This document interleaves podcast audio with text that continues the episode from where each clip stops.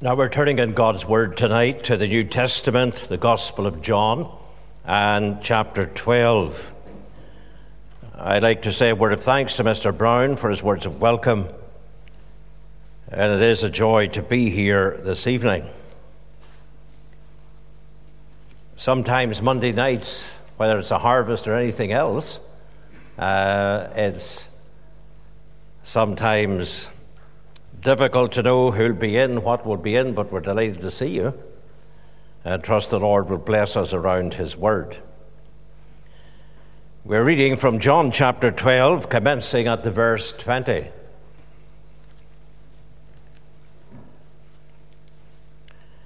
And there were certain Greeks among them that came up to worship at the feast. The same came therefore to Philip, who was of Bethsaida of Galilee and desired him, saying, Sir, we would see Jesus. Philip cometh and telleth Andrew, and again Andrew and Philip tell Jesus. And Jesus answered them, saying, The hour is come that the Son of Man should be glorified. Verily, verily, I say unto you, except a corn of wheat fall into the ground and die, it abideth alone. But if it die, it bringeth forth much fruit. He that loveth his life shall lose it. He that hateth his life in this world shall keep it unto life eternal. If any man serve me, let him follow me, and where I am, there shall also my servant be. If any man serve me, him will my Father honor. Now is my soul troubled. And what shall I say? Father, save me from this hour. But for this cause came I unto this hour. Father, glorify thy name. Then came there a voice from heaven saying, I have both glorified it and will glorify it again. The people therefore that stood by and heard it said that it thundered. Others said an angel spoke to him.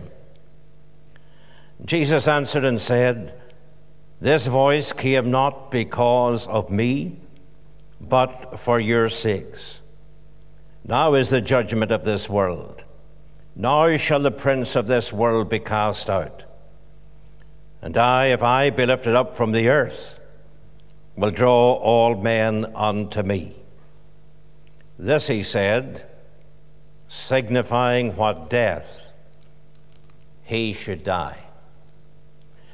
Amen. We'll end our reading there. God again will add his blessing to the reading of his precious word. Can we just bow and ask for the Lord's help? Our Heavenly Father, we give you thanks again this evening that we can assemble ourselves in this manner and around the open scriptures. And we thank you, Lord, that we have thy word in our hands tonight. We rejoice that many of us can testify that we had it in our hearts even from early years. But we pray, Lord, that you'll make that word to live again in our soul. And as we meditate upon thy word, we earnestly pray that the Holy Spirit will be our teacher, applying the things of God effectually to our lives. Grant this night that the words of my mouth and the meditation of all our hearts will be acceptable in your sight that your name might be glorified, that our hearts might be blessed. For we ask this in our Saviour's name. Amen. Want to leave a thought with you on the words that are recorded in verse 24 of that reading. Where the Lord Jesus Christ said, Verily, verily, I say unto you, Except a corn of wheat fall into the ground and die, it abideth alone. But if it die, it bringeth forth much fruit. So, our theme tonight is a corn of wheat. You will understand that the words are set in the context of the feast of the Passover when a great multitude of people had converged in the city of Jerusalem for that great occasion. Amongst that vast crowd of people, there were a number of Greeks. And their desire was that they would see or meet with the Lord Jesus Christ. They went and expressed their desire to Philip, who then also informed Andrew. And both Andrew and Philip came and told the Savior. Then the Lord Jesus Christ went on to explain to them the need and the nature of his death and of the new life that would follow as a result. He turns to nature itself and he explains the law of life through death. He uses the illustration of the corn of wheat to explain very, very clearly the way of salvation. Of course, a single grain of wheat has within itself a germ of life which has the capacity of producing a very, very bountiful harvest. However, that little seed cannot increase, it cannot multiply while it lies in some farmer's barn. One single grain. Maybe even difficult to see in the palm of your hand. Looks somewhat insignificant. It has a tremendous potential to be incredibly productive. However, without first falling into the ground and dying, it will not bring forth fruit. The Lord Jesus Christ is emphasizing here that He was the heavenly example of a simple corn of wheat falling into the ground and dying in order to bring forth a great spiritual harvest, the harvest of men and women's soul. To bruise the head of the serpent, the seed of the woman, of which we read in Genesis 3:15, must of necessity die. There was no other way, of course, that a God of love could redeem this world but through the death and blood shedding of the Lord Jesus Christ on Calvary's cross. For in him, as we read in John 5 and 26, for as the Father hath life in himself, so hath he given to the Son to have life in himself. Having died on the cross, being buried, that single seed of Christ rose again, bringing many sons to glory, producing the rich harvest in the salvation of many lives. The corn of wheat falling into the ground, of course, speaks to us regarding the death of Christ.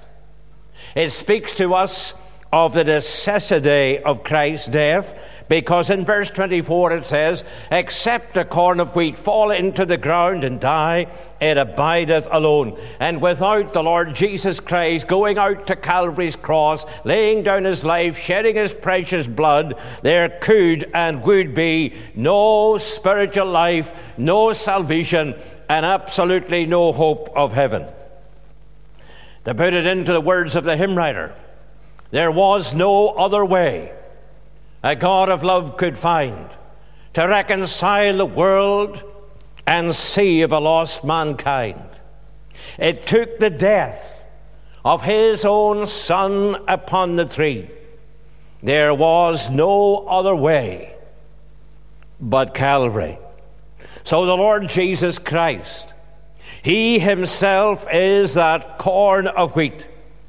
And thinking about the necessity of His death, That corn of wheat reminds us of certain things. It speaks to us, first of all, of the condescending steps of Christ, a single corn of grain. Why? It looks so insignificant. When the Lord Jesus Christ came down to this sinful world of ours as that corn of wheat, he left the joy of heaven. He left the adoration of the angels. He left the beauty and the peace of eternal glory. And he became the man of sorrows and the one acquainted with grief.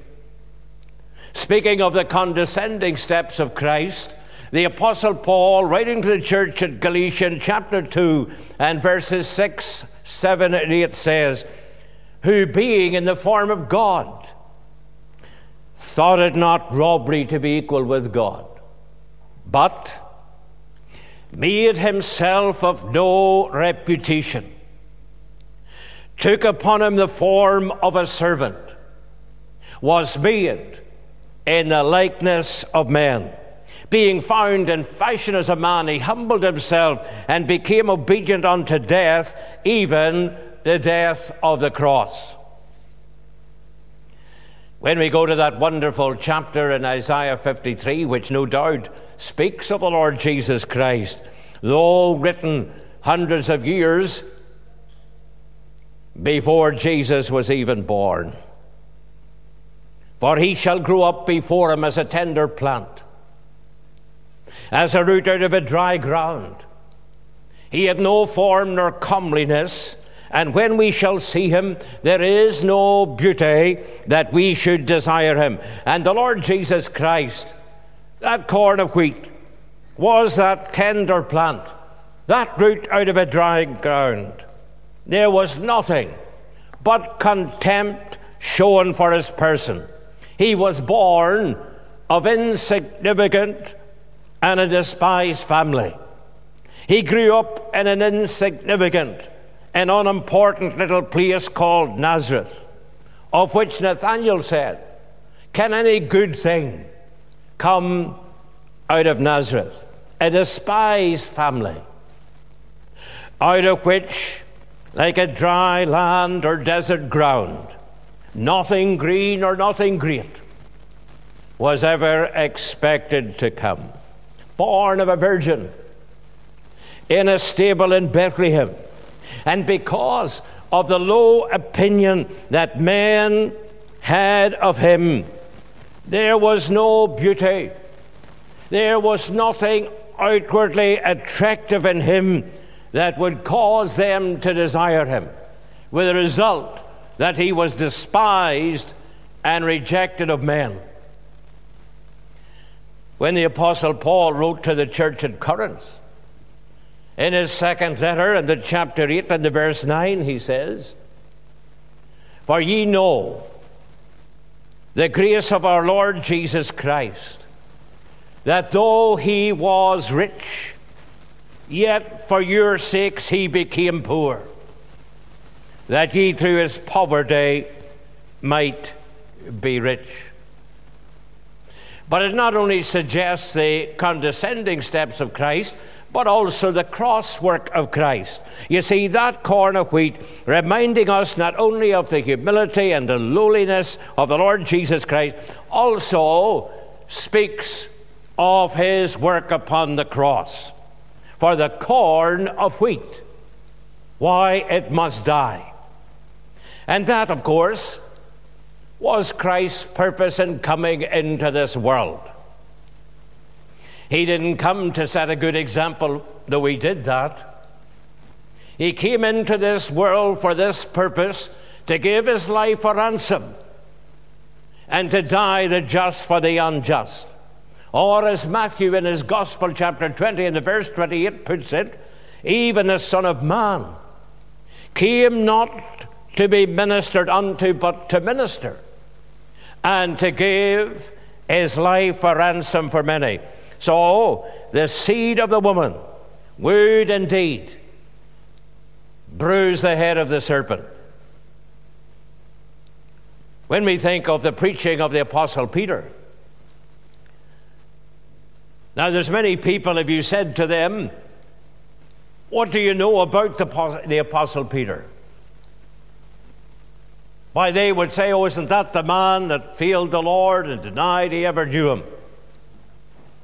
And that really did happen. But, folks, you want to meet the real Peter, we need to go to Pentecost and see him standing up there with boldness proclaiming the unsearchable riches of God's grace. In the next chapter 2, in the verse 23, the apostle preacher uh, Peter, standing up preaching there, said to those who were gathered that Christ was delivered by the determinate counsel and foreknowledge of God. He was the lamb slain, of course, from the foundation of the world. As we said, he came for this purpose to live a sinless life, to go out to the cross and shed his blood, the corn of wheat falling into the ground. He came to die, the just for the unjust, the innocent for the guilty, the pure for the impure, the righteous for the unrighteous, that he might bring us to God. We read in that chapter, in the verse 32, where he says, And I, if I be lifted up from the earth, will draw all men unto me. And Jesus Christ was indeed lifted up on Calvary's cross, the only Savior of sinners. The writer to the book of in the book of Hebrews, in the chapter two and the verse nine says, But we see Jesus who was made a little lower than the angels for the suffering of death, crowned with glory and honor, that he, by the grace of God, should taste death for every man. And again in John's Gospel, chapter 10 and 17, he says, Therefore doth my Father love me because I lay down my life that I might take it again. The Bible reminds us without the shedding of blood is no remission. And so there was the necessity of the corn of wheat falling into the ground and dying. There was the absolute necessity of the Lord Jesus Christ going out to Calvary's cross, the sinner's substitute and the sinner's sacrifice. But it not only reminds us of the necessity of Christ's death, the corn of wheat falling into the ground, but also the nature of Christ's death. That corn of wheat must die. But how did Christ die? Little wonder we read, What is it to you that pass by? Behold and see, is there any sorrow like unto my sorrow? Friend, what is it to you tonight that that corn of wheat fell into the ground and died? What is it to you that Christ died? And when we consider the nature of Christ's death, we have to realize the importance of our life. because it was for you and it was for me he died. His death, of course, was a voluntary death. The Bible tells us in John 10 and the 17 that we've already quoted there, therefore doth my Father love me, because I lay down my life, that I might take it again. And of course, we have the story of the Lord Jesus Christ. He's marched up through the narrow streets of Jerusalem's old city. He's brought into Pilate's judgment hall. And of course, all the shame that could be poured upon him was poured upon him. They stripped away his raiment. And then they give him a purple robe. In other words, you're a king. Let's give you a purple robe because kings wear purple robes. And then they planted a crown of thorns and they put it upon his brow in mockery of coronation. Why kings wear crowns and they planted a crown of thorns? But you know, the thorn was a symbol of the curse. When God spoke this world into existence and started its beginning and created everything, it was good, it was perfect. There wasn't a thorn, there wasn't a thistle. But then man sinned, and God, addressing man because of his sin, said, Cursed is the ground for thy sake, and sorrow shalt thou eat of it all the days of thy life. Thorns. There's the introduction of the thorn. It was never part of God's original creation. Thorns also and thistles shall it bring forth to thee. And though this awful shame was poured upon the Son of God, Pilate said something to Christ that day. He said in John 19 and verse 10, I have power to crucify thee and I have power to release thee. And Jesus said, You could have no power over me at all, except it were given thee from above. He said of his own life, No man taketh it from me. I have power to lay it down and I have power to take it again. And that's exactly what Jesus did at Calvary. He laid down his life and on the third day he marched out of the grave in the power and majesty of his own resurrection. He took it again. Don't we read in the most familiar text in the Bible, John 3:16? For God so loved the world that he gave his only begotten Son. And God gave his Son to be our Savior, and Christ willingly laid down his life. Because Paul, writing to the church at Rome, said in chapter 5 and the verse 8, but God commended his love toward us, in that while we were yet sinners, Christ died for us. He made himself to be sin for us who knew no sin, that we might be made the righteousness of God in him. Now, when Christ was on the cross, of course, his enemies, they said, If thou be the Christ, well, come down from the cross. And we have in Matthew 26 and verse 53 what Jesus said Thinkest thou not that I cannot now pray to my Father, and he shall presently give me more than twelve legions of angels? But no, folks. He wasn't coming down from the cross. The corn of wheat would fall into the ground and would die. And that was a voluntary act by the Lord Jesus Christ. What he said in that great chapter 10 I am the good shepherd. The good shepherd giveth his life for the sheep. Do you see the value of your immortal soul? while many people very cheaply sell it to hell for a moment's pleasure in sin. Christ valued your soul at such an immense price. He laid down his life for you voluntary. But it was not only a voluntary death, it was a vicious death. And this side of eternity, we'll never really understand how vicious the death of Christ was. Listen, folks, there never was a birth like the birth of Christ. Miraculously, virgin born.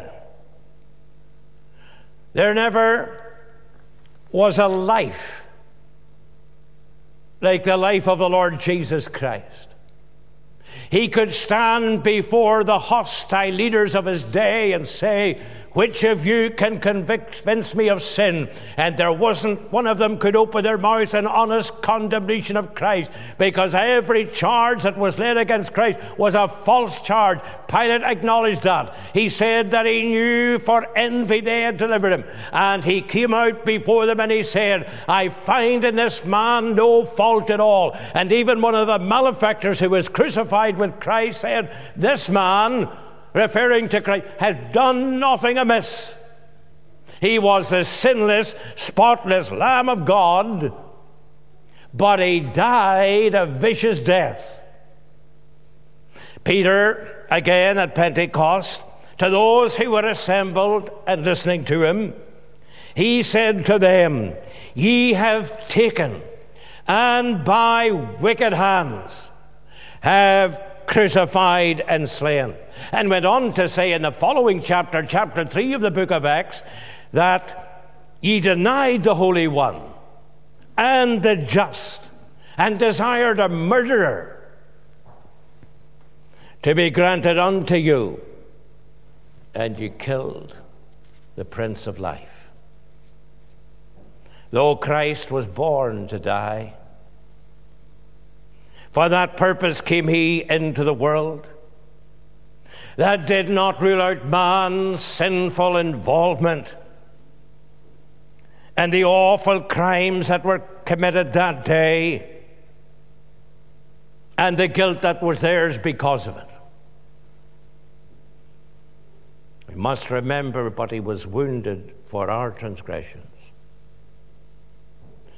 bruised for our iniquities. The chastisement of our peace was upon him, and with his stripes. And oh, how Christ was wounded. He says, They pierced my hands and my feet. He was oppressed and he was afflicted, wounded for me. There on the cross, he was wounded for me. Psalm 22, that messianic psalm. I believe goes far beyond any experience that the psalmist ever had, and no doubt points to the Lord Jesus Christ and says, I am poured out like water. All my bones are out of joint. My heart is like wax, melted in the midst of my bowels. My strength is dried up like a potsherd. My tongue cleaveth to my jaws, and thou hast brought me into the dust of death. We see man's inhumanity to man as they cruelly, brutally try to torture the Lord Jesus Christ, smiting him on the face, spitting into that sinless brow. But then there's something we don't see. Because God threw a cloud of darkness over the world. And we can see man's inhumanity because crucifixion was the most severe means of capital punishment. And while there were two others crucified with Christ that day, they never suffered as Jesus suffered. They may have suffered the pangs and the pains of crucifixion, as the Lord Jesus Christ indeed did, but then God, He lifted His rod of divine wrath, laid it upon the back of His Son, and punished my sins in Him.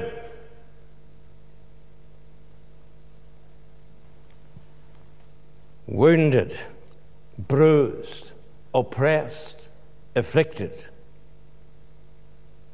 hymn writer says, Hark! I hear the dull blow of a hammer swung low. They are kneeling, my Lord, to the tree.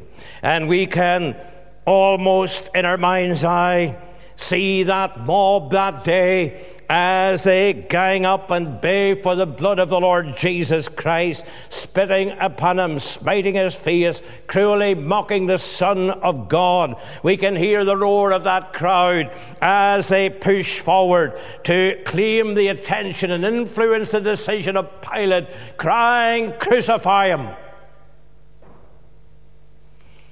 And none of the ransomed ever knew how deep were the waters crossed Or how dark was the night that the Lord passed through ere he found the sheep that was lost. Five bleeding wounds he bears, received on Calvary. They pour effectual prayers, they strongly plead for me.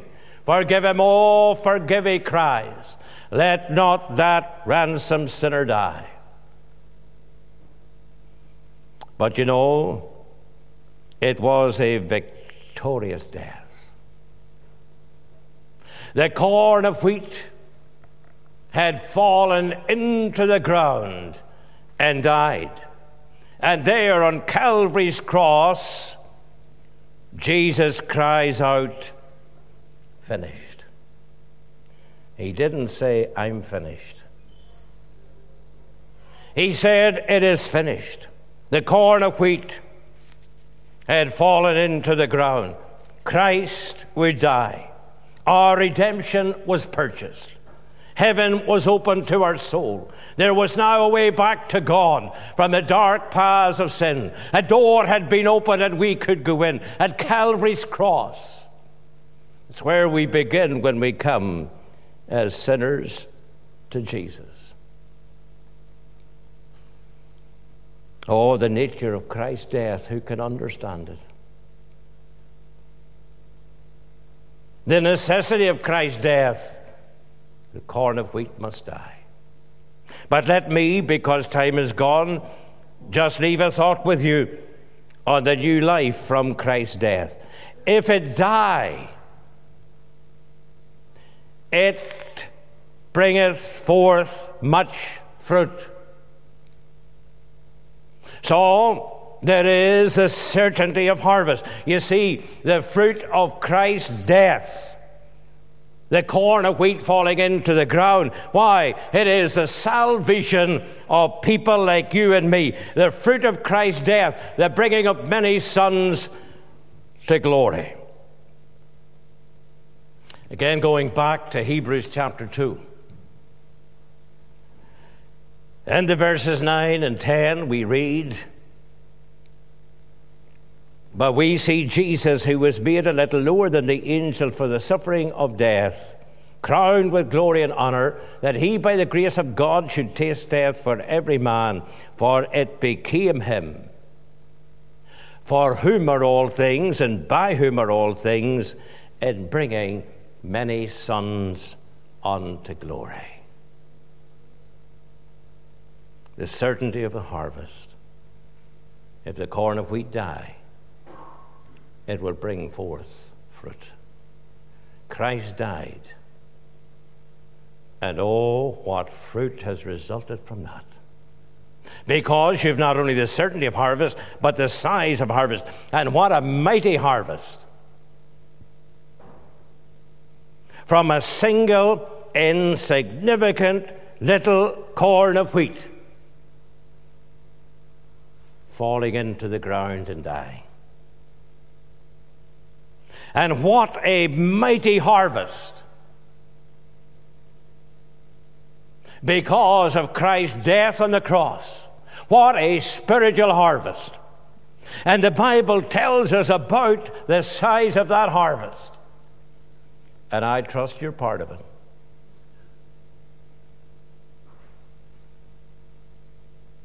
The Bible says in Revelation chapter nine, 7 and verse 9, And I beheld, and lo, a great multitude which no man could number. Can't you see the size of the harvest? of all nations and kindreds and people and tongues stood before the throne and before the Lamb, clothed in white robes and palms in their hand. A great multitude from every nation. Again, Luke in his gospel says in chapter 13 and the verse 29 And they shall come from the east and from the west and from the north and from the south and shall sit down in the kingdom of God. Why? Christ's death produced a worldwide harvest. But are you part of that harvest?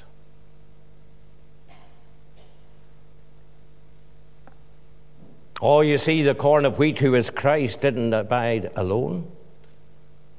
He died. And what a harvest. And Christ's death on the cross to this very moment now is still producing fruit unto salvation. But, friend, what about you personally? That corn of wheat, the Lord Jesus Christ, died for you. Had you been the only person ever born in the history of humanity, Jesus would have died for you.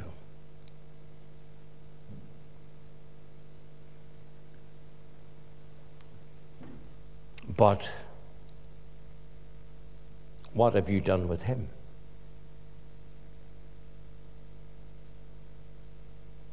Friend, are you saved tonight? Are you part of this great harvest of His? The hymn writer says, For you He died, for you He lives, an everlasting light and life He freely gives. And because Christ died for you, listen, friend, you may have walked into this meeting in your sin without the Savior. And you can walk out of this meeting saved by God's grace and sure of heaven. That's not presumptuous talk. For the Bible says these things are written that you might know that you have eternal life. What is it to you that Christ died? On the cross for you. Can I encourage you, therefore, to come to Christ, be saved, be saved for all eternity, walk away with the assurance in your heart that your sins are forgiven. They're in the sea of God's forgetfulness, never again to be remembered against you, taken from you as far as the east is from the west, gathered in to God's harvest Friend, trust Christ and do it tonight. Do it now. Let's bow together in prayer. Heavenly Father, we thank you for the Lord Jesus Christ who came, who went out to the cross, who died and rose again we thank you for the great harvest of souls, billions of people throughout this world, saved by grace alone. And yet, Lord, it could be there's someone here and they're not saved. Draw them, we pray, and that irresistibly by your Spirit, and save them by your grace. For we pray in Jesus' name. Amen.